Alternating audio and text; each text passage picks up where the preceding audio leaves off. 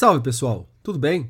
Está no ar o episódio 158 do podcast da Página 5. Aqui Rodrigo Casarim. Página 5 também é coluna de livros que edito no portal UOL. Estou no Instagram como página.5, no Twitter como arroba Casarim e no Telegram, só procurar pelo grupo Página 5. Também assine a newsletter da Página 5. Basta me mandar o seu e-mail por qualquer rede social ou se cadastrar no página5.substack.com. Link na descrição do episódio. Uma pequena edição com tiragem de menos de 100 exemplares, publicada pela Venas Abertas, que mudou a trajetória de José Faleiro. O trabalho chegou a bons leitores que lhe abriram portas. Passou, então, a escrever crônicas semanais para a revista Parêntese. Em 2020, Faleiro publicou pela Todavia o romance Os Supridores, narrativa marcada pela oralidade e pelo olhar para questões sociais. A obra foi finalista do Jabuti e conquistou uma boa quantidade de admiradores pelo país. Em 2021, o autor reuniu parte de suas crônicas em Mas que Mundo Tu Vive? Já no ano passado, aquele trabalho publicado pela Venas Abertas ganhou nova edição. Falo de Vila Sapo, reunião de contos nos quais constrói retratos da vida na periferia de Porto Alegre. Autor que começou a ler tarde e cresceu no bairro pobre, à margem de bolhas literárias, Faleiro também chama a atenção pela trajetória pessoal. Ele fala sobre essa caminhada na literatura no papo que vocês ouvirão a seguir. Na conversa, ainda passamos por possíveis formas para fazer com que livros cheguem a mais leitores, pelo rótulo de literatura marginal e pelo futebol, outra paixão que nos aproxima. José Faleiro, muito obrigado pela presença aqui no podcast da página 5. Faleiro, em 2020 veio Os Supridores, que é um romance. Em 2021, o Mais em Que Mundo Tu Vive, que é uma reunião de crônicas. E em 2022, o Vila Sapo, que são contos que já tinham sido publicados pela Venas Abertas lá em 2020, né? Esses três agora serão pela Todavia. 2019. 2019? É, me chama a atenção um autor que, de certa forma, está em início de carreira. Provavelmente você vai ter muito mais tempo de carreira daqui para frente do que você já teve daqui para trás. E que já está com três livros em prosa, mas três livros em gêneros diferentes. Como que é transitar por esses gêneros para você? Assim, Rodrigo, é, em primeiro lugar, obrigado pelo convite, é um prazer estar conversando contigo aí. É, cara, tu sabe que é, quando eu me tornei leitor, não demorou muito eu querer escrever as minhas histórias, tá ligado? É, e o que eu mais gostava de ler era romance. Eu lia de tudo, mas era, era o que eu mais gostava de ler. Eu gosto de, de passar um bom tempo com os personagens e tal, com, com a história. É, eu gosto das coisas que tu consegue desenvolver no espaço do romance e tal. Então, quando eu decidi que queria ser escritor, na verdade eu decidi que queria ser um romancista, tá ligado? É isso que eu decidi eu queria escrever histórias narrativas longas, né? E, cara, eu me empenhei durante muito tempo, antes de publicar, passei muito tempo apurando isso, assim, apurando o desenvolvimento de narrativas maiores e tal. É, e aí é muito doido isso, porque, tipo, a maioria das pessoas, o senso comum, né, a intuição das pessoas, geralmente sugere que é mais fácil escrever contos do que romance, né? É, até aqui abrindo parênteses sobre isso, eu acho que as pessoas pensam isso porque, na maioria das vezes, elas começam a escrever um texto curto para depois tentar escrever um texto longo. E aí comigo foi o contrário, eu estava muito familiarizado com, com a escrita do texto longo e fui e comecei a, a, escrever contos e crônicas por força das circunstâncias. Assim. Os contos do Vila Sapo, que foi meu livro de estreia, publicado em 2019 pela Venas Abertas, é, um dos motivos que me levou a escrever aqueles contos foi que eu não tinha grana para publicar, a editora também não tinha. A gente precisou pegar dinheiro emprestado para publicar o livro e tal, e, e, aí um romance seria muito grande, encarecer o livro e ia tornar mais difícil. Então a gente optou por contos, e mesmo assim é um livro com poucos contos, né? Originalmente a primeira edição tinha seis contos, narrativas curtinhas assim, e agora essa nova edição que sai pela Todavia são sete, então é acrescido de um conto mais, né?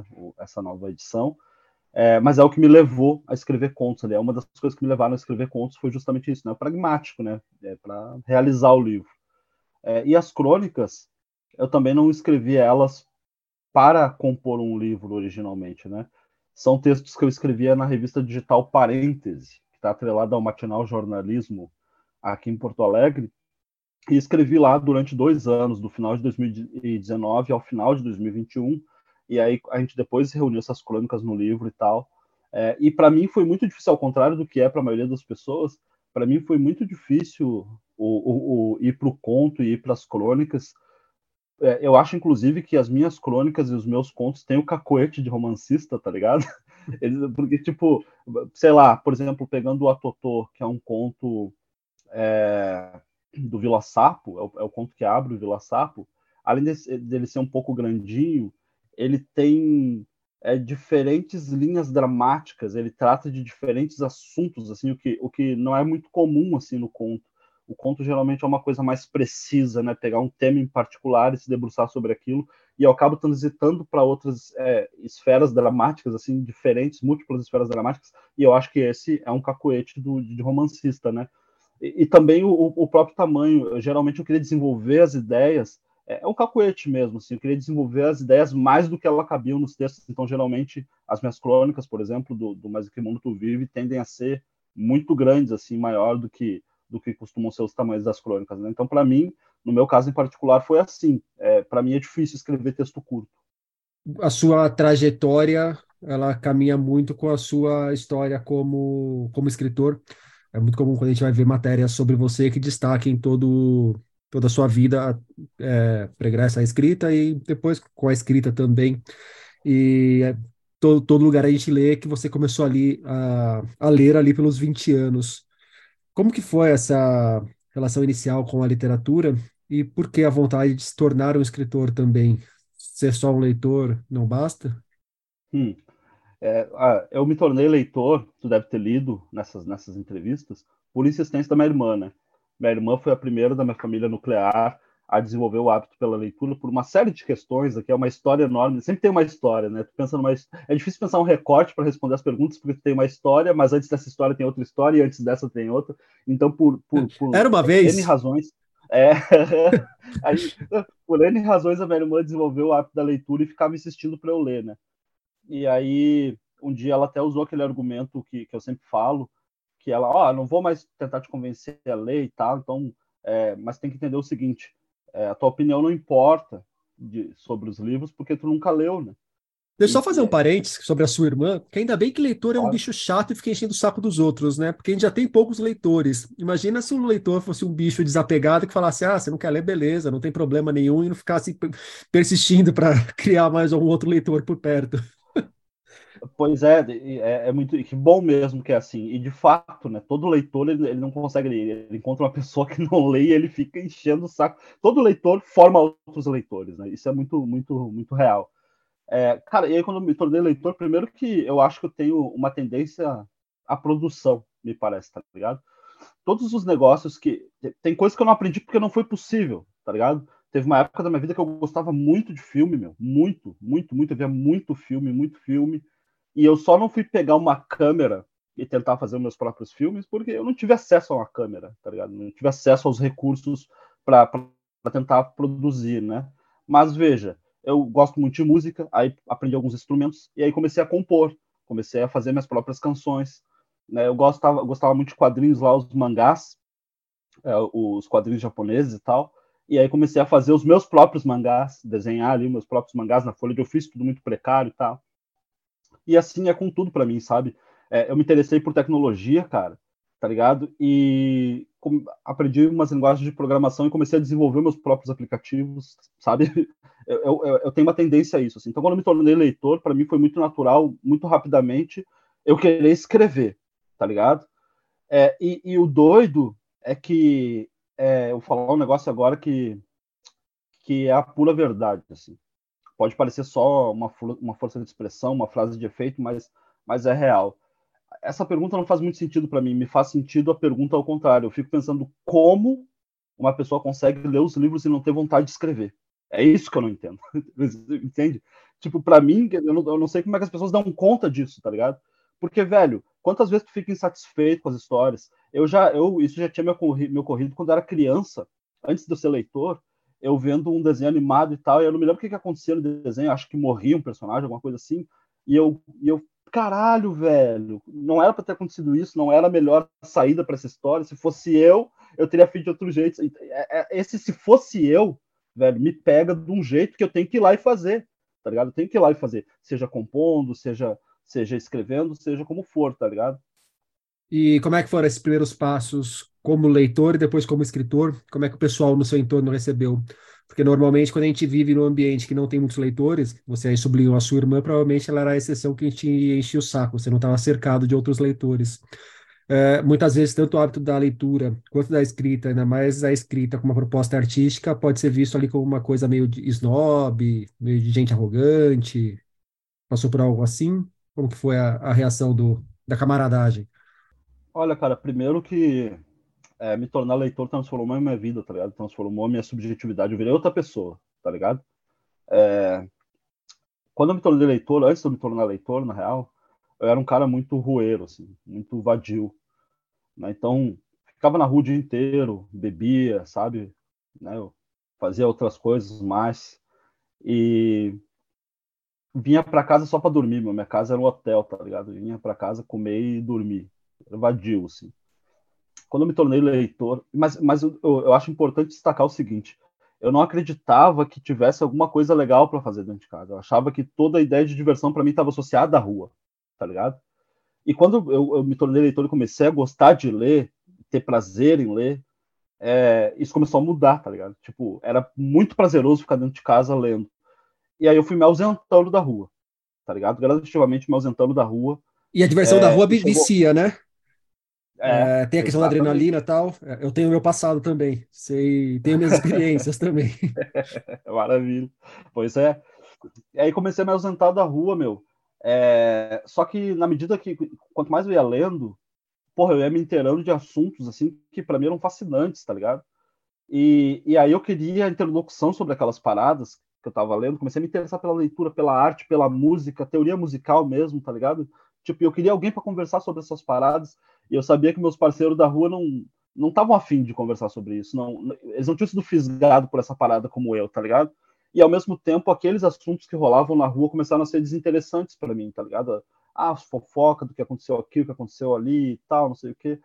E aí eu fui me ausentando. Chegou um ponto que eu só saía para jogar bola, tá ligado? Jogar bola era a única coisa que eles chegavam, Zé, vai sair um jogo no campo agora, vamos descer lá. Pá, daí eu ia, tá ligado? Eu ia jogar. E depois chegou um ponto que nem isso, assim, nem jogar bola. Daí era só em casa, só lendo. Aí já tava querendo escrever minhas paradas. Aí a escrita para mim é, era, como eu tava recém começando, assim, eu precisava, sabe, praticar muito. Então eu escrevia, jogava muita coisa fora. Eu estudava todos os livros que eu, que eu tivesse à disposição de, de, de qualquer coisa que envolvesse a produção de texto, tá ligado? eu, eu estudava, pesquisava, enfim. É, então foi meio assim, a, a, a, a leitura para mim foi, foi um marco nesse sentido, assim, de que eu me tornei menos roeiro e mais interessado em uma série de coisas que eu fazia dentro de casa, incluindo os estudos. Cara, não fosse a leitura, eu não teria ido, por exemplo, aprender outras coisas que não estão exatamente relacionadas com a produção de texto, como a própria programação de computadores, tá ligado? Eu comprava os livros teóricos para aprender essas paradas e tal, e assim foi indo. E, e a escrita, cara, é, eu enfrentei sim um pouco do que, do que tu perguntou. Não sei se de arrogante, tá ligado? Ah, fulano é arrogante. Acho que não. Era um negócio um pouco diferente. Era, era uma coisa absurda, tá ligado? Era uma coisa absurda. Excêntrico. Não, não, é, excêntrico. Tipo assim, cara, é a mesma coisa que tu quer ver, ó. Dá pra fazer uma analogia aqui, ó. É a mesma coisa que, sei lá, tu. Tu, tu ter um filho assim, e daqui a pouco ele fala, não, eu vou ser astronauta, tá ligado? Ou imagina uma pessoa até mais velha, não, vou fazer tudo certinho para ser um cara da NASA lá, vou ser astronauta. Cara, isso é muito fora da nossa, sabe? É muito fora da, da, do nosso cotidiano e não. E aí era isso, assim, é como se eu tivesse decidido ser um, um astronauta, né? Durante muito tempo, eu sabendo disso, sabendo que isso ia provocar, eu consegui intuir que isso ia provocar essa reação nas pessoas, eu mantive em segredo durante muito tempo que, que eu escrevia e tal, né? Mas, é, mas chegou um momento assim que as pessoas começaram a saber. E aí foi foda, tá ligado? Hoje em dia eu consigo falar sobre isso rindo, mas era bem difícil para mim, assim, porque eu era motivo de chacota, tá ligado? Então, tipo, imagina eu trabalhando na construção civil, assim, uma pá de malandro ali trabalhando, e os caras, ah, o escritor lá, e pá, ô escritor, traz martelo, tá ligado? Tipo, eu era muito zoado por causa dessa parada. É, em todos os meios, e aí independente da classe social e do, da profissão que você execute, eu acho que na hora que você começa a colocar a cabeça um pouco para fora da média ali instalado, o pessoal sempre tenta te puxar para para a média em si, né? Pro, que é o comum dali. É, no, olha com estranhamento para essa coisa diferente. Sim, eu acho que sim. Só que a depender daí sim da, das classes sociais, dos contextos todos, cada lugar é sua média, né? Sim, não é sim, tão sim. estranho assim um cara de classe média resolver escrever, mas, porra, na quebrada, para mim, assim, foi muito. E também tem uma coisa de época, né? Hoje em dia já é muito mais. Tem uma galera na quebrada produzindo, sabe? É muito difundido essa produção dessa galera que vem da periferia. Tem muita gente lendo também, muito mais do que na minha época. Então, tipo, também tem uma questão de época. Hoje seria outra coisa, assim. O, você fala também em entrevistas, Faleiro, sobre uma certa certo momento em que você sacou qual era a linguagem que você poderia empregar nas suas obras e que tudo isso faria muito mais sentido para o texto. E aí você conta, inclusive, que ali nas primeiras versões dos supridores é, tinha personagens, sei lá, que usava mesóclise ou qualquer coisa assim. Qual foi o momento é. que você sacou que você poderia levar a oralidade, essa pegada mais da rua para dentro dos próprios livros? Pois é, eu durante muito tempo escrevi sem. Você deu um pé na bunda do beletrismo, do Parnaso. eu, eu, durante muito tempo escrevi sem atentar assim para a oralidade. Nenhuma atenção. É, cara, e aí isso, isso é outra daquelas histórias que são gigantes. Que eu falei, tem uma história, tem outra história. Olha que, mas essa aqui eu vou contar, cara, porque eu acho muito interessante. Me desculpa. Cara, não, é, você tá aqui para contar mesmo. Se não fosse para contar, eu não te chamava, né? Pô, ficava eu aqui gravando sozinho. Quando eu era porteiro, cara, que eu tinha aprendido a programar já, eu fazia parte de uns grupos de programadores no Facebook e tal.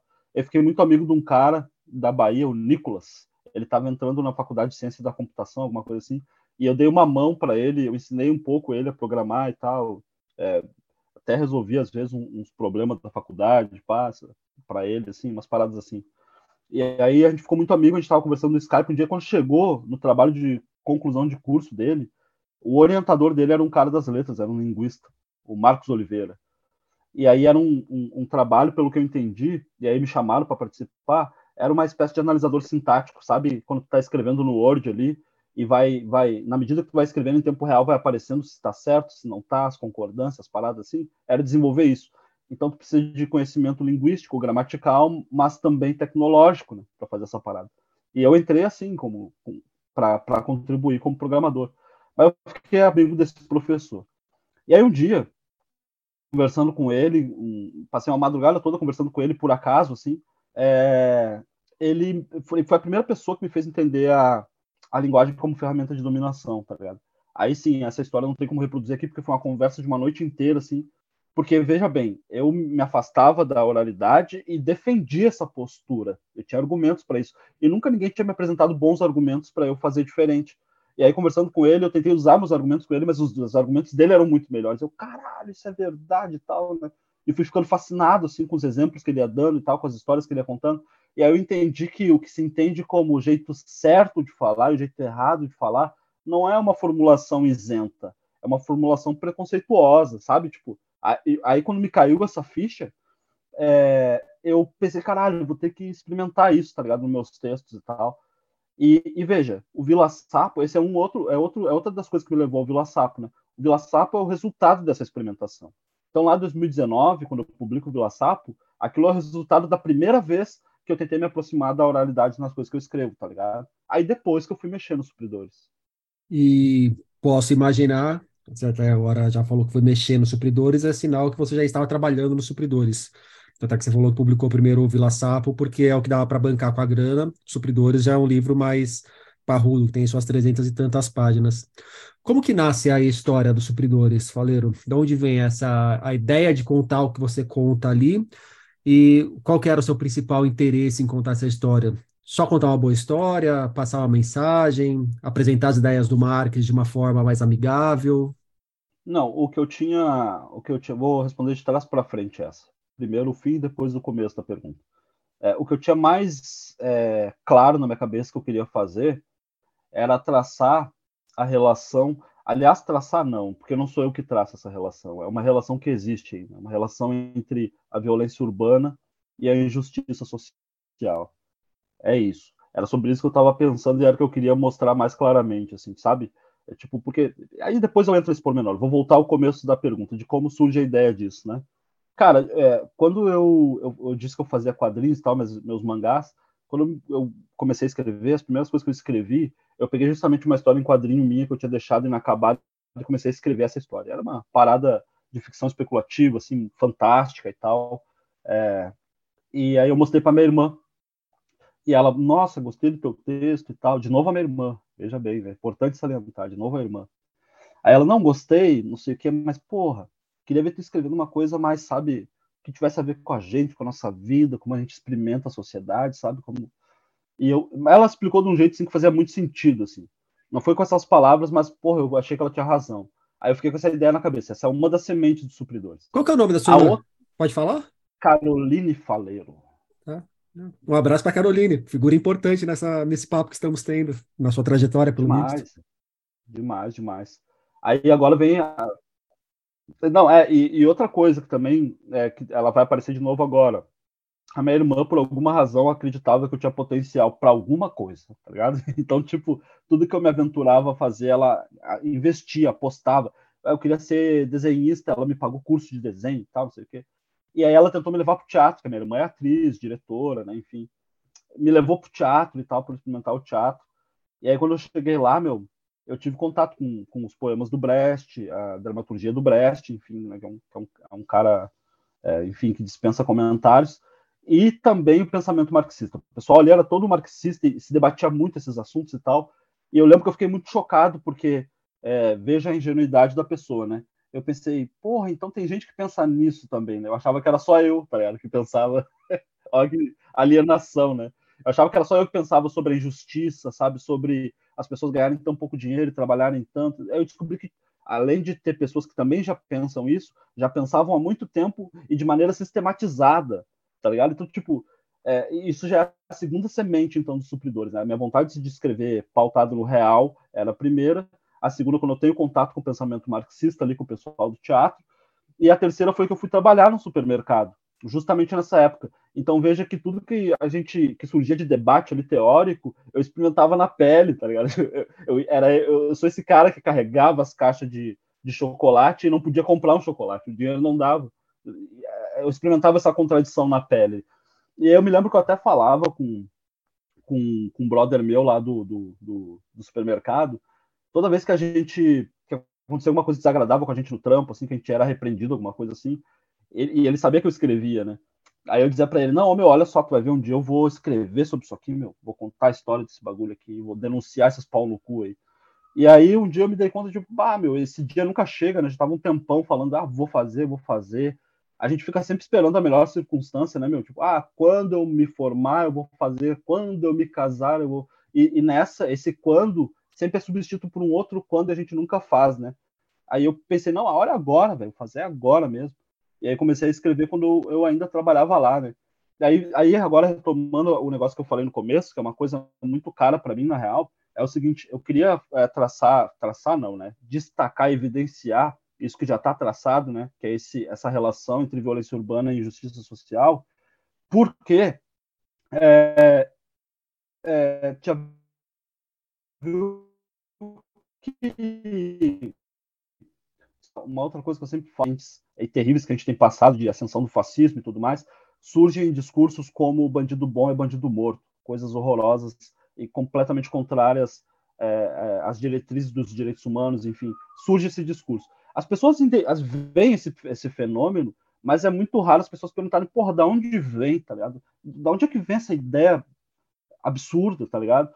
E aí eu fico, eu, eu, eu na minha opinião, isso passa, é, isso permeia a sociedade assim, nos mais variados círculos imagináveis, inclusive o cultural, não só o literário, o cultural de modo geral. Então, o que, que tu vê nos filmes, nos livros? O que, o que, que tu vê, velho?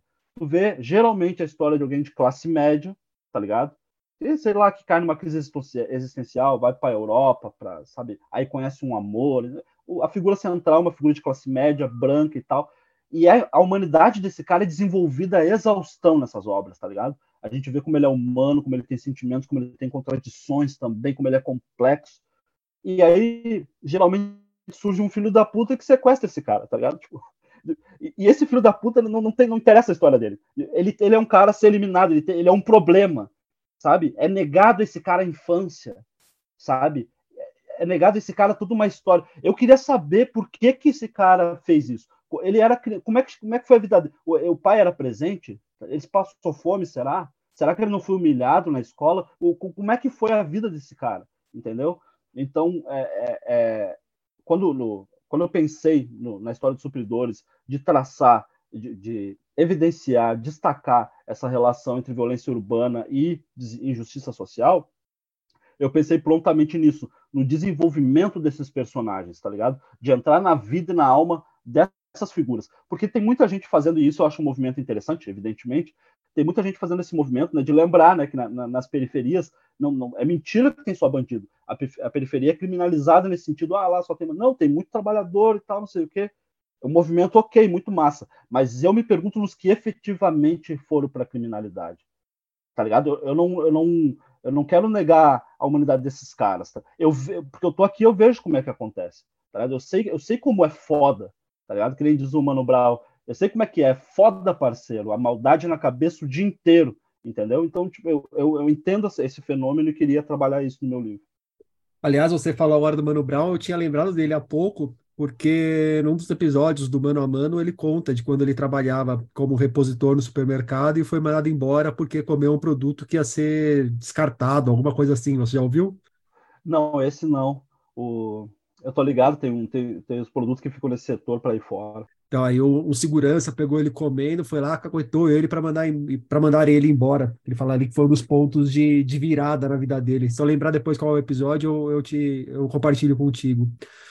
O, e aí, na sua caminhada, para a gente continuar nos supridores, mas pegar um outro aspecto dele, é, você lança o Vila Sapo pela Venas Abertas e depois os supridores já pela Todavia.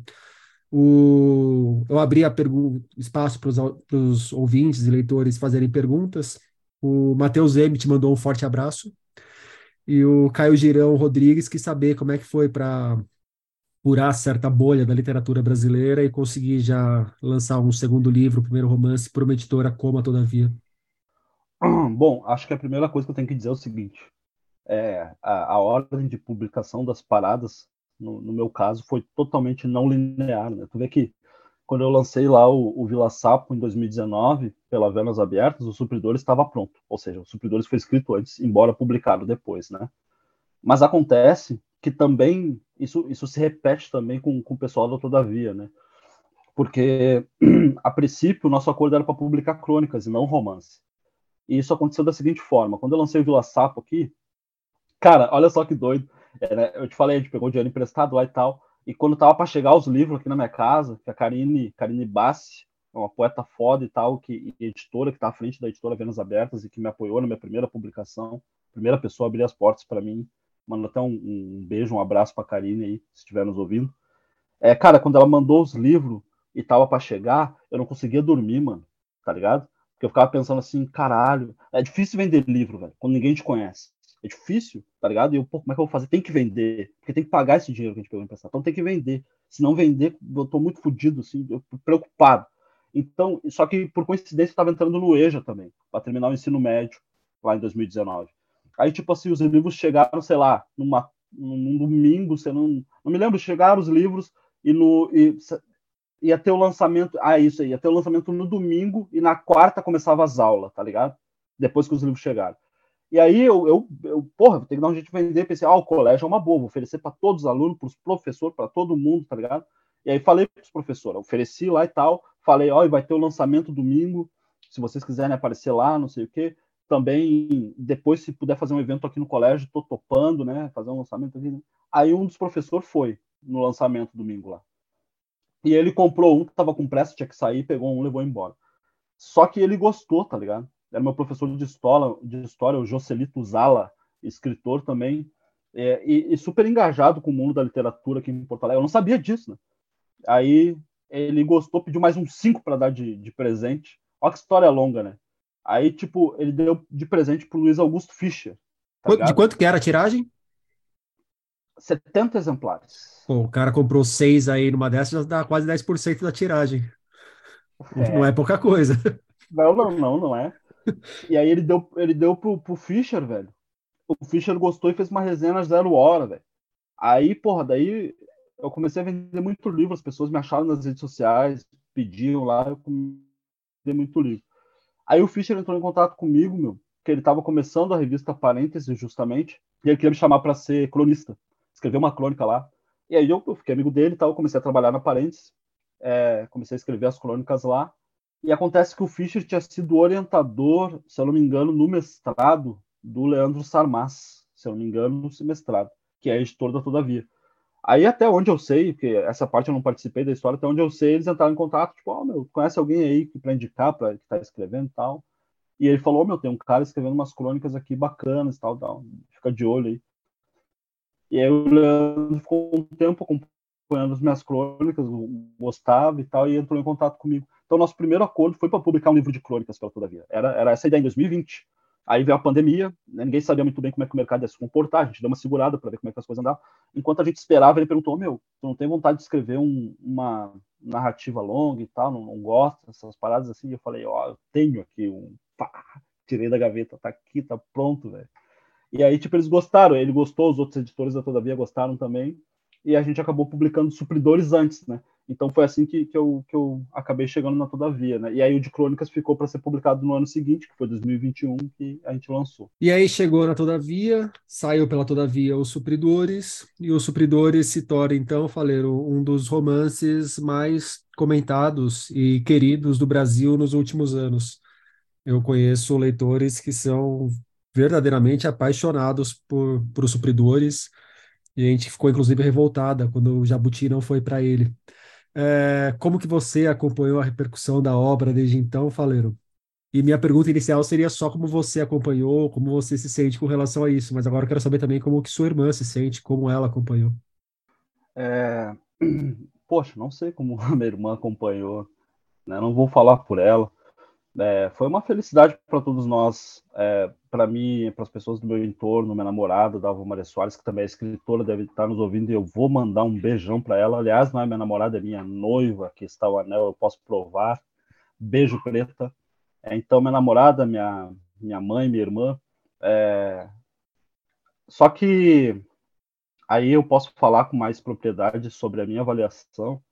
É, meu, eu tenho procurado me lembrar, sabe que eu vi uma frase do, uma vez o, o Abu Janga falando uma, uma frase que não era dele, ele estava citando alguém, que dizia assim, ó, que o sucesso e o fracasso são os dois impostores, tá ligado? Não é só o fracasso que é impostor, o sucesso também é um impostor. Eu tenho procurado sempre manter o pé no chão, na real, porque, tá ligado? Quando eu acabei os supridores, antes de eu publicar o Vila Sapo, meu, Porra, eu tentei publicar durante muitos anos. Mandava para as editoras, tá ligado? Ninguém me dava nem as horas, ninguém me respondia. É... Isso é um fracasso. Eu não conseguia publicar, não conseguia achar uma pessoa no mundo editorial interessada no meu trabalho. Então, se eu tivesse acreditado nesse fracasso como, como indício do real, da realidade, eu não teria mais escrito, tá ligado? Mas não, eu acreditava que, que eu era bom, eu gostava do meu trabalho, sempre me mantive acreditando, e aí, e aí depois as coisas aconteceram. É, então, da mesma forma que eu me recusei a acreditar naquele fracasso como, como é, imagem e semelhança da realidade, eu acredito que o sucesso também não é a imagem e a semelhança da realidade, tá ligado? Eu fico pensando que no exato momento que o meu livro foi indicado ao Jabuti, quantos outros, cara, esse país tem 200 milhões de habitantes, quanto, quantos outros não tá lá no fundo de um beco sem uma oportunidade escrevendo certamente melhor do que eu, entendeu? Lá no em outros lugares que também não tem as mesmas oportunidades, como sei lá no, no, no sertão, no Nordeste. Imagina tem uma galera, cara, que não, não consegue acesso às paradas, né? Então eu tenho sempre procurado manter o pé no chão. Fico feliz com, com as coisas que acontecem, fico feliz com o reconhecimento do trabalho, fico feliz com, com, com tudo que, o, que os meus inscritos têm me proporcionado. Mas tento sempre manter o pé no chão do Guilherme Eisfeld. O que mudou, se é que alguma coisa mudou, na sua forma de escrever e de ver o mundo depois dessa repercussão dos supridores? O que, que mudou na minha forma de ver o mundo? É. É, a minha é, forma de ver o mundo. Eu vou até complementar, é, pegando essa sua resposta da última pergunta. Deve ser pelo menos uma coisa aprazível, poder enxergar um pouco uma, um recorte da realidade a partir de uma perspectiva de algo que deu, deu certo de alguma forma, não do fracasso dos não tomados na cara, né? Ou sequer não os tomados, de, da ignorância, do, do ser ignorado pelos editores. Uhum. É, não, assim, tipo, é, muita coisa mudou na minha vida, mas é, o doido é que, por incrível que pareça, eu tive alguns divisores de água na minha vida. Me tornar leitor foi uma delas, como eu expliquei, tá ligado? E a partir da publicação, até antes dos supridores, mas do Vila Sapo, também foi outro divisor de águas na minha vida. E curiosamente, não tem a ver com, com, com a publicação em si, com a repercussão dos livros em si. Isso eu acho que não me afetou tanto assim o meu modo de ver e de pensar as paradas, tá ligado? Mas coincidiu que foi quando eu conheci minha namorada. E aí, sim, o convívio com ela, sim, tem transformado minha vida de lá para cá. Tipo, eu tenho, eu tenho visto a realidade de uma outra forma completamente diferente. E coincidiu que foi nos momentos em que eu fui publicar. Não é, não é. Inclusive, a própria publicação do meu primeiro livro só aconteceu por causa que eu conheci minha namorada, né? É, então, de lá para cá, o meu convívio com ela tem mudado muita coisa. Mas, tipo, então, nesse período, a, o meu modo de ver o mundo tem mudado, tem se transformado. Mas eu não acredito que isso tenha sido por pelos supridores ter sido publicado numa grande editora, por exemplo, ou por eu ter sido finalista do Jabuti. É, não, não acho que isso tenha me afetado do modo como eu vejo as coisas, tá ligado? É, é o amor que muda a forma da gente ver as coisas? Uma frase bem cafona, assim. Exatamente. O amor muda. O amor muda. É, o Guilherme também pergunta o que, que você acha do termo escrita ou literatura marginal. Ah, isso é complicado, tá ligado? Eu penso assim, ó. Eu entendo esse, essa expressão e veja que em alguns momentos eu sou capaz de considerá-la positiva e em outros não, tá ligado? O que, que eu vejo de positivo nisso? Quer ver o que, que eu vejo de positivo? É, eu acho que a sociedade brasileira tem, tem feito progressos, assim, né? Antes dessa onda reacionária, enfim, fascista, cara, a gente teve cotas, a gente teve uma série de, de, de medidas de políticas públicas que eu acho que contribuíram para que o debate brasileiro virasse de ponta cabeça. Então, hoje tem uma série de coisas que é amplamente debatido pelas pessoas, como racismo, machismo, é, e, e, e, a importância de tu olhar para a periferia como lugar de potência também, como lugar onde as pessoas produzem arte, produzem cultura e tal. É, eu acho que também as redes sociais contribuíram para a disseminação dessas ideias, enfim. É, e, e, aí nessa toada, nessa, nessa, nessa transformação, tem uma parte de gente se dando conta que a literatura brasileira, tradicionalmente, se a gente pensar isso tradicionalmente, historicamente, ela é excludente, ela excluiu uma, uma, uma, gama enorme de pessoas, inclusive o povo brasileiro, que é a maior parte do povo brasileiro, a galera preta, os, os pobres, os trabalhadores, essas pessoas nunca tiveram, nunca foram, ou elas não foram representadas na literatura brasileira é, o tanto que deviam, ou quando elas aparecem, elas são estigmatizadas, são, são, são representadas de maneira estereotipada e tal e, e acontece agora um movimento todo ao contrário, né? dessa galera produzindo, dessa galera ela própria falando de si mesmo dentro da literatura. E aí, a partir disso, as pessoas começam a, a tentar fazer um resgate, a, a procurar essas literaturas, parar para pensar. Não, eu vou ir atrás dessa literatura. E como é que tu faz? Tu precisa de uma expressão para isso. Eu acho que literatura marginal serve nesse sentido. Não só literatura marginal, mas literatura de mulher, literatura de pessoas negras. Tipo, cara, isso serve para te nortear, para te ir atrás dos livros, ok. Mas é que isso é usado várias vezes num contexto em que só serve para diminuir, tá ligado? E aí é um problema. É como se não fosse exatamente literatura. É uma coisa meio, sabe? Ah, literatura marginal, literatura periférica. Sabe? Não é exatamente literatura. Cara, é literatura como outra qualquer, sabe? Porque, e, essa, e, e é que, isso que é doido. Porque os rótulos ele sempre é, tem, tem um perfil específico de pessoas que esses rótulos que acabam diminuindo às vezes cola nessas pessoas e nunca nos outros. Né? Nunca tu ouviu falar ah, a literatura de filho de fazendeiro, a literatura de apartamento, a literatura de branco, tá porque poderia dizer. A, a, a, ampla maioria da literatura que a gente tem no Brasil, historicamente falando, né, tradicionalmente falando, é de homem branco rico, é isso que é, é, esse é o perfil. E aí, mas ninguém fala, ah, essa é a literatura de apartamento. Não, isso é tido como literatura universal, assim. Então, é, é, então me parece que, que às vezes soa bem, às vezes não. Tu sabe que tem uma coisa curiosa, tipo, tem umas expressão, não tem, meu, que, que tu só pode usar entre os pares, tá ligado, meu? Não tem? sabe o My Niggas, lá nos Estados Unidos? Uhum. Né? Tu, tu, tem, e aqui no Brasil tu tem também. Uma série de expressão que tu usa entre os iguais e fica ok. Tu usa entre os pares, ok, mas quando vem de fora é estranho. Isso é muito parecido isso à literatura marginal. Tipo, quando tem um cara que é da periferia, ou uma menina que é da periferia e tal, e fala, pô, aqui um escritor marginal, pô, que foda. Eu, isso, eu, é isso aí, escritor marginal, é isso aí. Agora, quando vem um cara branco, rico lá, tipo, pô, literatura marginal. Não. Literatura, tá ligado? Tipo, porque daí não soa legal. Tá quando vem de fora, eu não, eu não gosto muito.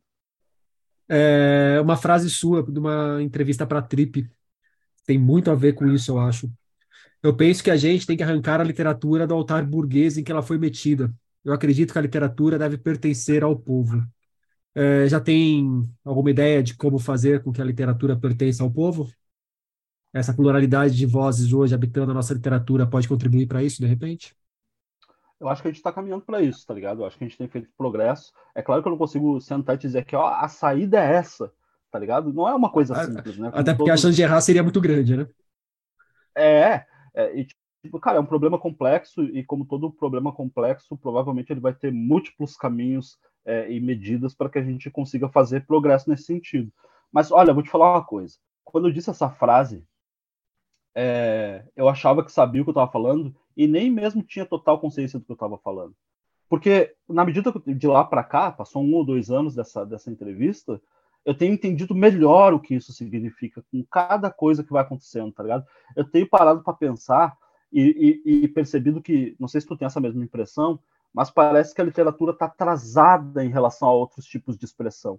Cara, quando tu pensa no samba, tá ligado? Por exemplo, porra, já tá ali os assuntos todos, as narrativas todas, incluindo essa galera, tem toda uma fabulação que envolve o protagonismo dessas pessoas que na literatura tradicionalmente foram escanteadas. Eu tava ouvindo um samba esses dias me lembrando disso, tá ligado? Um, um, o Parabólica, tu conhece? Não. É, como é que é?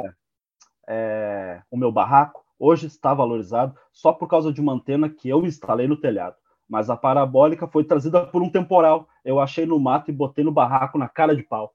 Tipo, cara, o samba faz isso há, há milênios, tá ligado? O rap faz isso também, traz a, é, as angústias das pessoas, mas também é, a capacidade de amar, o afeto, o desenvolvimento da subjetividade dessas pessoas. O rap e o samba faz, faz isso há muito tempo e muito bem. A literatura não. A literatura agora está engatinhando nesse sentido. E, e, e, por que isso acontece? Se tu parar para pensar, é porque o rap e o samba são feitos lá, tá ligado? Que nem diz o Dexter, né? Na, na, nas ruas de terra, sem luzes e pá. É lá que é feito. Por essas pessoas. Por isso que é foda. Por isso que é próximo dessas pessoas. Se a literatura não for feita por essas pessoas, não adianta, velho. Não adianta. Não adianta o cara, classe média, escrever sobre um, um, um, um trabalhador, velho. Não cola, meu. Não cola. Tá? Não, não, não, tem que ser produzido por essas pessoas. É, é, e aí, como é que a gente chega nisso? Essa é a questão. Não sei se tu conhece os slams, cara, não sei se tu frequenta. Sim, sim, sim, conheço. Uma, um, um, movimento fundamental nesse sentido é o slam. E, curiosamente, ele não aparece nos debates literários, nos, nos, lugares onde tem reuniões, essas reuniões pomposas da literatura e tal. Ninguém nunca fala em slam. Como é possível? Isso, cara, isso é um absurdo. Tu já viu que todo mundo que se interessa por literatura, seja um professor, seja um escritor, seja um livreiro, essas pessoas, tu viu que elas têm sempre um interesse em comum que é formar leitores, né? Disseminar a leitura, tipo, correto? E, e, meio que e as iniciativas assim meio que nunca nunca colaram, tá ligado? Meu, o slam, o que, que é o slam? Tu tá passando de ônibus, tu olha, sei lá, 500 pessoas embaixo de um viaduto, reunidos, jovens, tá ligado? Da periferia, uma diversidade enorme ali, recitando poesia, velho. Recitando poesia, escrevendo as próprias poesias, trocando ali naquela.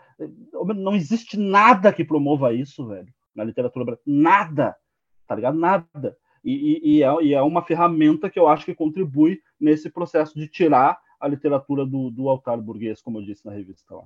Inclusive, questão de uns cinco, seis papos atrás aqui no podcast, a entrevistada foi a Luísa Romão, que tem uma carreira muito forte também no slam, poeta. É, eu acho que assim, um sintoma muito forte disso que você trouxe é o sobrevivendo no inferno do Racionais e parar, inclusive, em vestibular, né? É, exatamente. Demorou, cara, demorou. Tipo, sabe, se a gente tivesse o mínimo bom senso, aquilo ali era para ter ido parar num estado, num lugar desse muito antes. E, e acredito que até em outros lugares, tá ligado?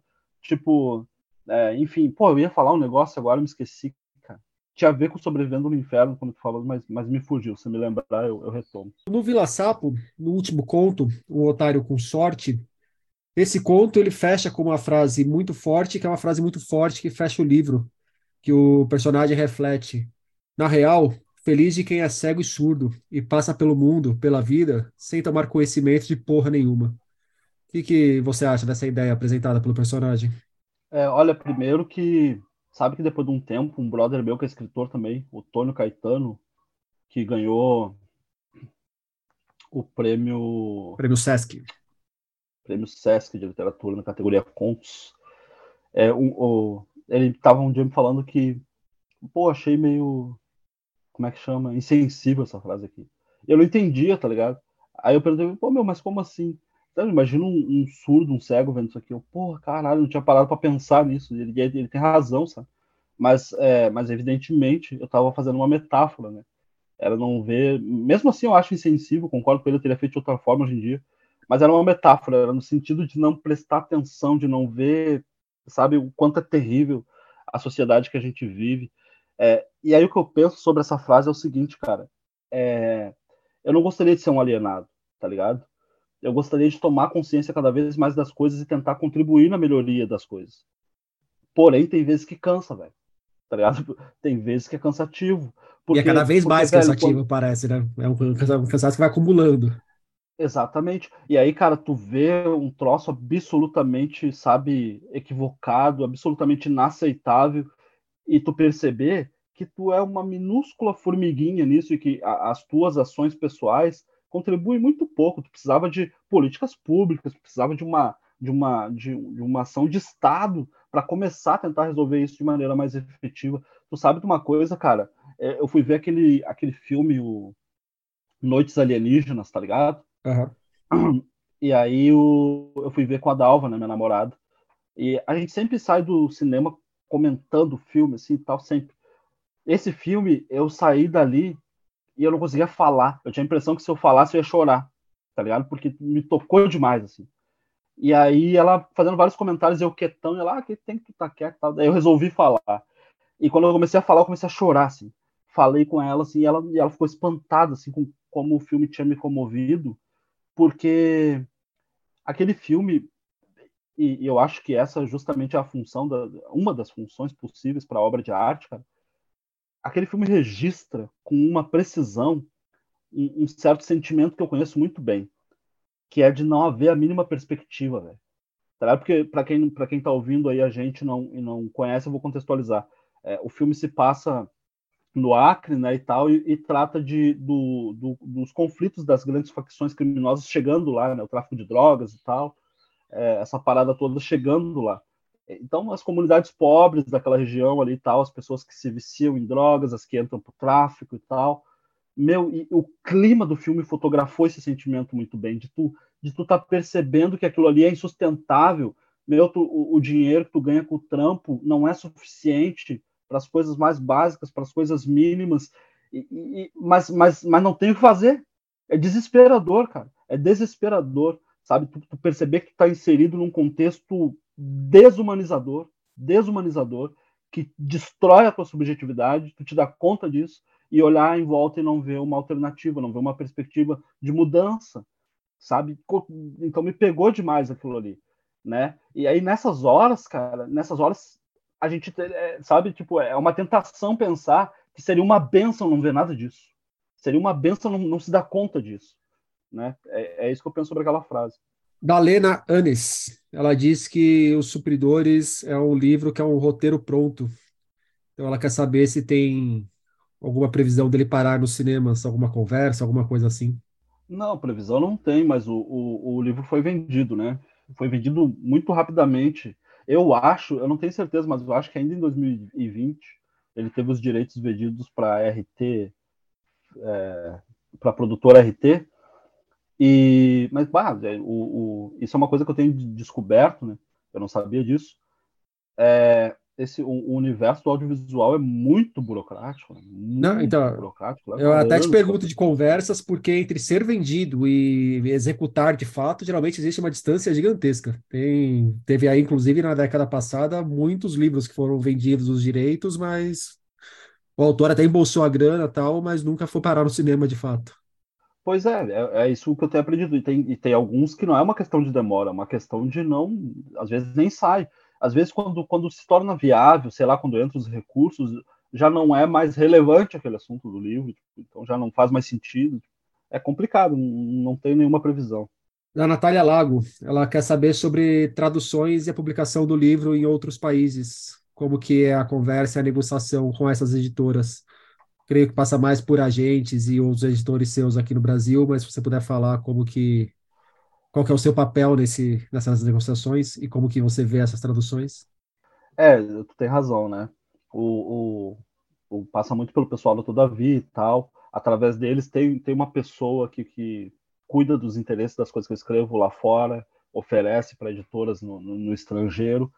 É, cara, tem um fenômeno que eu descobri também que para quem é aí macaco velho no mundo da, da, das publicações, do, no mercado editorial, de repente não é novidade, mas para mim foi mas foi novidade, mas também depois que eu me dei conta, eu achei meio óbvio até, que é o seguinte: não tem muito interesse em ler. É, os editores estrangeiros eles não têm muito interesse em ler em português, tá ligado? Então tu lança um livro em português, mesmo que eles tenham acesso, a gente ah, meio que não rola. Mas quando tu consegue traduzir para o francês, por exemplo, e foi, foi meu caso, né? Foi, foi traduzido para o francês. É, no, é, cara, tipo, gera um interesse, daí em francês eles querem ler. E aí isso abre portas para tu ser publicado em mais lugares ainda.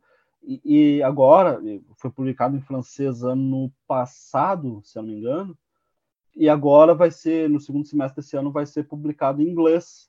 E aí dizem os entendidos que em inglês isso acontece com ainda mais força, né? Quando sai em inglês, assim, tem uma série de países que, que vão lá, que leem inglês e que se interessam. É, é muito maluco, assim eu, eu gostei muito do processo, cara, de conversar com. com... Eu, eu, sou, para quem não eu sou até chato, assim, quem me conhece de perto sabe disso. Quando começa a falar de literatura, de linguagem, essas paradas, assim, eu, eu, eu, fico maluco, assim, eu gosto muito de conversar sobre isso. E era basicamente isso, eu conversava com, com, com o tradutor pro francês quase todos os dias, cara. Ele vinha com algumas questões é, para a gente debater algumas expressões, algumas. E aí isso rendia conversas enormes, enormes. Eu tinha a impressão que ele também gostava. Eu ia te perguntar disso, como é que era o que. Porra, não é fácil levar essa linguagem que você tem nos livros para uma outra língua. É um processo de reinvenção, não é uma simples transposição. Pois é, é, é muito doido isso. Porque é, tem coisa que não é equivalente, né? Tem coisa que tu, tu, não encontra um equivalente no outro idioma. E aí, como é que faz? E aí a gente debatia sobre isso quando a gente chegava a certas expressões assim que não, não tinham um equivalente, chegava à conclusão que não tinha um equivalente em francês. Aí a gente pegava, bom, então vamos tentar escolher uma expressão em francês que, tá, ela não vai ser equivalente, mas ela é mais próxima do equivalente do que outras. Então a gente ficava discutindo como se aproximar dessa equivalência, e aí ficava discutindo isso. E, e aí, para fazer isso, tem que pegar o espírito Cara, eu me peguei, eu me peguei, eu me lembro que tem uma expressão que chamava NASC, para dar um exemplo. NASC, né? Ou NASC é, às vezes aparece NASC, às vezes aparece NASC é, né? E aí, tipo, cara, pra, nesse exercício de tentar se aproximar da equivalência, eu me peguei pensando na etimologia dessa palavra, dessa expressão, de como é que isso se, sabe? E aí um, toda uma discussão nesse sentido, eu, eu achava fascinante, cara, fascinante. Mas o doido é que tu vê que a minha maior curiosidade que eu tinha eu me esqueci de perguntar pro cara, tu acredita? Que é o seguinte, nos supridores o, o, o Pedro usa uma expressão lá que é très bien, né? Que é uma expressão em francês. Como é que tu faz isso no francês? Tá ligado? Sabe, no momento em que ele fala très bien, é uma, é uma tiração de onda aqui, porque aqui ninguém fala francês. Mas lá, se tu incluir isso, não faz sentido, porque. porque vai aparecer em inglês lá. É, pois é. Em alemão, sei lá, italiano. É, ou então uma nota, né? Tipo, explicando, assim, tipo, aquela, aquela, aquela expressão em particular e tal. Eu tenho que olhar isso, porque eu me esqueci de perguntar e me esqueci de olhar no livro também como é que eles solucionaram isso. Ou, ou sugere para ele, só inverte e manda em português. Pois é.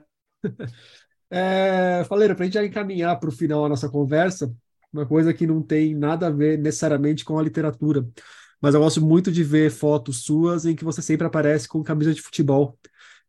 Quase sempre ou é do Grêmio ou é da Ponte Preta.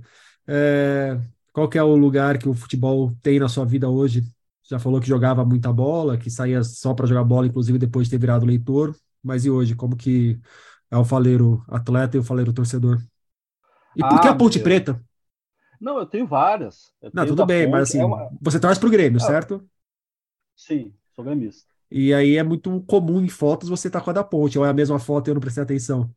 Não, não, é que é isso, tipo, para pra pensar, tipo, tem vezes que eu faço umas fotos, até chamo um fotógrafo que é amigo meu aqui de Porto, a gente faz umas fotos para divulgação, e eu tenho aquelas. Ah, se eu tirei as fotos da Ponte Preta, toda vez que eu precisar de foto, vai aquelas fotos que eu já tenho. Vai da ponte. Tiro, é, aí tipo, foi uma coincidência. Mas eu tenho camisas de vários, vários, vários clubes, eu gosto muito de camisas de futebol. Cara, como atleta, é, cara, tipo, eu, olha, eu me saía bem, eu me saía bem. É, só que eu parava do quê? Em... Cara, assim, eu é que onde eu jogo é 5 na linha, tá ligado? Mas se fosse 11, seria meio volante, assim. Ah. Um cara que meio que marca, fica ali na frente da zaga e tal, mas eu gostava de sair, eu era rápido, assim, eu, eu corria muito rápido, tá ligado? Eu me lembro até que isso foi um dos maiores elogios feitos à minha pessoa, que foi o seguinte, nós, ah, teve uma época que era muito, era, ah, vi uma galera jogar aqui, meu, no, no campo aqui perto de casa, de várias vilas, de várias quebradas, encher de time, né? E aí vi o Lázaro, que era um cara de uma outra quebrada aqui perto, e ele via jogar, ele era muito rápido. E aí os, os caras escolhendo os times assim, ó, escolheram eu assim, ó, tu vai marcar o Lázaro. Porque só eu eu conseguia correr rápido bastante para pegar o Lázaro. Então era um cara rápido assim, mas, mas mais inclinado à marcação. Não estava bem no gol, até passar as bolas eu passava bem assim, mas não estava bem. Então não servia para atacante, tá ligado? Era meio isso assim, de, ajudar a defender e, e, e contra-ataque. É, mas em 2020, com a pandemia, eu parei de jogar porque teve teve as pessoas ficar em casa e tal. Aí eu parei de jogar. Pô, naquele momento eu tava jogando três vezes por semana, velho. Três vezes por semana. E aí parei de jogar. Passou a pandemia e para mim é muito difícil é, voltar a jogar, cara, porque eu sou fumante ainda, imagina. Esses dias aí eu saí ali na rua, tinha uma piazada brincando com a bola. Aí eu, eu, eu uns guri assim, uma, uma criançada. Eu fui lá pegar a bola, assim, tirei deles, né, com, com os pés e falei, ó, oh, meu, vou dar cinco contos para quem conseguir encostar nessa bola. E aí os guris vindo e eu, e eu tentando driblar ali as crianças e tal, não deixando elas encostar na bola. Aí tá brincando com elas ali, parei cinco minutos assim, eu quase morri, velho. quase morri sem ar, tive que me sentar para respirar, assim, então é, tem que voltar aos poucos, né? Mas, cara... esse, esse foi um problema que na pandemia eu não tive, porque eu, eu gosto muito de futebol também, eu jogo bola, jogo futebol de quinta-feira, eu jogo society, de sábado eu jogo campo. Agora eu tô com o joelho estourado, mas logo eu volto. De terça eu jogo vôlei, corro também. É, mas eu sempre fui muito lento e eu sempre fui muito grosso. Então não tinha nem o que desaprender, nem o que perder de velocidade na pandemia. Voltei a mesma, é. mesma desgraça de antes. Mas, olha, sabe que eu posso estar enganado, mas eu tenho a impressão que se eu voltar, eu não, eu não, não vou jogar mal. A minha, meu problema é resistência. Tá, eu não vou aguentar muito tempo. Tipo, eu vou jogar um pouquinho e vou ter que me sentar, senão eu desmaio. Vou ter que me sentar e respirar. É mais resistência. Mas sobre o lance das camisas, cara, eu tenho, sei lá, eu tenho três ou quatro camisas aqui que não são de time de futebol. A maioria é. Eu gosto muito, né? E, e, sei lá, eu acho que eu acho que é um negócio que conta uma história também, né? Conta de, de onde que eu vim, tá ligado? Tipo, eu acho legal isso e as minhas camisas elas são sempre maior que o meu número. Sabe que eu não sei se isso aconteceu em outros lugares, sei lá, São Paulo, Rio, mas nas quebradas aqui de Porto Alegre aconteceu uma coisa muito curiosa, que é o seguinte, ó. A, a, é, era muito comum a galera não ter dinheiro para comprar roupa e ir ganhando dos, dos parentes mais velhos, né? Ah, já não serve no primo, vem para mim. Aí tá, eu uso aquilo ali, não serve em mim, vai pro primo menor, né? Então, com muita frequência, eram roupas maiores do que o adequado pra gente, tá ligado? Então, e, só que isso virou uma estética. Então hoje em dia as pessoas vão comprar e já compra muito maior. De propósito, porque virou uma estética, assim. E tudo, bah, velho, eu acho isso do caralho, assim. Então, minhas camisas também, além de eu gostar muito de, de camisa de time, eu gosto de usá-las assim, né, grandona. E como torcedor, segue acompanhando o Grêmio, tá empolgado com o Soares? Bah, demais, velho, demais. Até eu é fiquei empolgado com o Soares indo pro Grêmio. Sabe que eu até comentei num post de um, Colorado lá que tava dando uma corneta, porque o, Soares tá, um, acho que uns 3, 4 jogos sem meter gol e tal. Quase fez um golaço no, no, último jogo agora, acho que foi contra a ABC na Copa do Brasil. E aí eu fiz um comentário lá que, cara, tô olhando aquele jogar, ele é muito diferenciado. E aí eu falei, eu comentei o seguinte: ver o Soares jogar no Grêmio é dois sentimentos. É assombro e compaixão. Por que a compaixão? Porque até outro dia o cara tava do lado do Messi lá. Imagina, o Messi com o Neymar lá. Agora ele tem que esperar o, o, o, o Vina dar um bom passe, o Bitelo dar um bom passe. Imagina o desespero daquele cara, rodeado de, de dos caras que passariam vergonha na várzea tu vê o jogo do Grêmio, assim, meu, o cara dá pena, velho, do Soares, dá pena dele, ele, ele volta olhando aquilo ali, aquele espetáculo. Mas o assombro é que quando a bola cai nele, ele faz alguma coisa incrível, cara. Isso é, é muito doido, assim. Ele sempre dá um jeito de transformar a jogada numa jogada perigosa. E, cara, uma coisa do Soares no Grêmio que parecia cena de filme, é, porra, ele voltar depois de tudo que ele fez na Europa, de jogar com o Messi, a carreira dele no Barcelona e tal, e vir jogar, jogar mesmo o gauchão e, sei lá, ir para Caxias do Sul, jogar contra Caxias e entrando naquele estádio ali com 3.500 torcedores e abarrotado, com o cavalo pastando assim do lado de lá da grade e beleza, né? É muito maluco isso, né? Tipo, não, eu sempre acho uma viagem. Antigamente tinha um narrador aqui no Sul que não, não narra mais os jogos do Galchão, mas ele, ele dizia, ele tentava ele tentava promover o gauchão, mas, mas, cara, soava ridículo, assim, as pessoas até virou meme isso, e falava, não, tá começando o nosso charmoso gauchão e tal.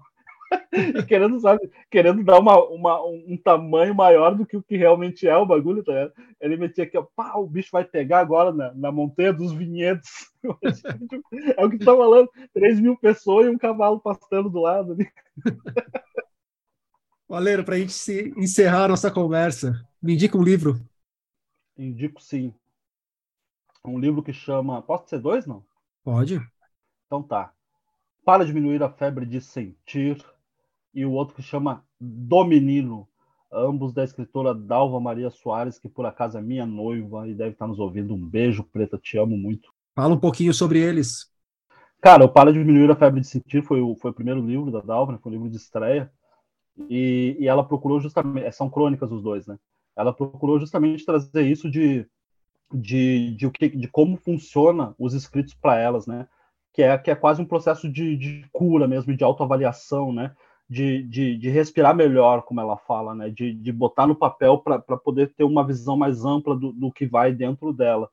É, e o do menino são crônicas é, que acompanham a trajetória do filho dela, desde de quando era pequeno e tal, aí, aí vai para a escola, e depois chegando no mercado de trabalho, até o momento de agora, da vida adulta. Assim, então, é, é, é, é um conjunto de crônicas muito voltado para a relação de mãe e filhos. José Faleiro, muito obrigado pela conversa. Eu que agradeço e um abraço para todos aí que estavam nos ouvindo. Recordando, Os Supridores e Vila Sapo, de José Faleiro, chegam aos leitores pela Todavia.